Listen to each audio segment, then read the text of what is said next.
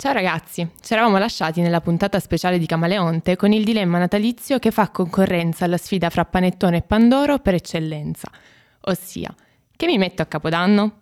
Bene, mentre rispolveravo dall'armadio tutti quei vestiti sberluccicosi che non vedevano la luce dall'era dei diciottesimi, mi arriva un messaggio che toglie ogni ombra di dubbio sulla questione. Ehi Ga, ciao, come va? Lo so che mancano pochi giorni a Capodanno, ma ti volevo dire che ho fatto un tampone e sono risultata positiva, quindi mi sa che salta tutto. E così si sono infrante tutte le speranze di quegli outfit che si stavano sfidando con cotanta determinazione per essere scelti. Quindi fra paillette, velluto e pizzi chi ha avuto la meglio è stato un vincitore inaspettato, il pigiama. Ma poi ho pensato, quale capo, se non il pigiama stesso, merita per primo il ruolo di protagonista nella mia rubrica? Proprio il pigiama, che è il primo e l'ultimo indumento che indossiamo nella giornata, che si potrebbe dire chiude il cerchio. Ed è così che mi ritrovo a registrare l'episodio 1 della serie Nei nostri panni. Io sono Gaia e con il mio pigiama addosso vi auguro buon ascolto.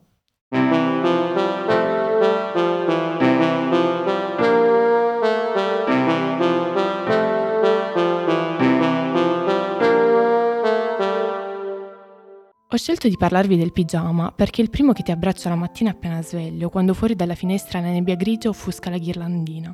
Ed con la manica del pigiama che asciughi le lacrime dopo una delusione amorosa e... Scusate ragazzi, sto marciapiedando un po' troppo. Torniamo a noi. Il termine pigiama deriva dall'indie, solo per essere chiari, non il genere musicale di Gazzella Arieta. La pronuncia non la so, quindi vi dico direttamente la traduzione letterale, che è vestito per le gambe. È stato introdotto nel mondo occidentale intorno al 1870, quando i coloni britannici, che lo avevano adottato come alternativa alla tradizionale camicia da notte o giacca da camera, continuarono la pratica al loro rientro in patria. Popolare tra gli uomini che a quei tempi portavano i pantaloni, sia letteralmente che in senso figurativo, il pigiama però è rimasto un'opzione lussuosa e confortevole solo per rilassarsi fino all'inizio del XX secolo. Lo sdoganamento del pigiama, infatti, può in molti modi essere associato all'emancipazione delle donne, ai pionieri della moda e del femminismo, che hanno fatto coraggiose affermazioni basate anche sul pigiama.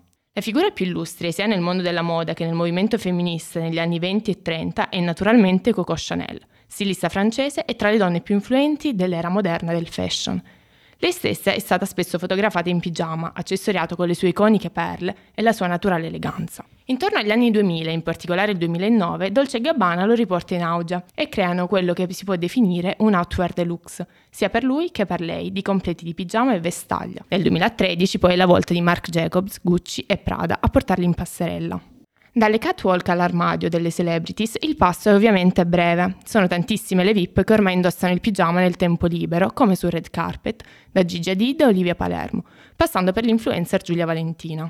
Il mese scorso Aurora Ramazzotti ci ha fornito un assist non indifferente, scegliendo come tema del suo 25 compleanno proprio quello del pigiama party. E ovviamente non c'era da aspettarsi flanelle e pile. I più attenti ricorderanno che nella puntata zero di Nei nostri panni vi avevo promesso dei riferimenti al cinema. Beh, in questo caso eviterei per non cadere nel black humor, ma ci siamo capiti. Quindi concluderei qui, anche perché il pigiama addosso ce l'ho già. Quindi direi Tisanina, bel filmetto e me ne vado a letto.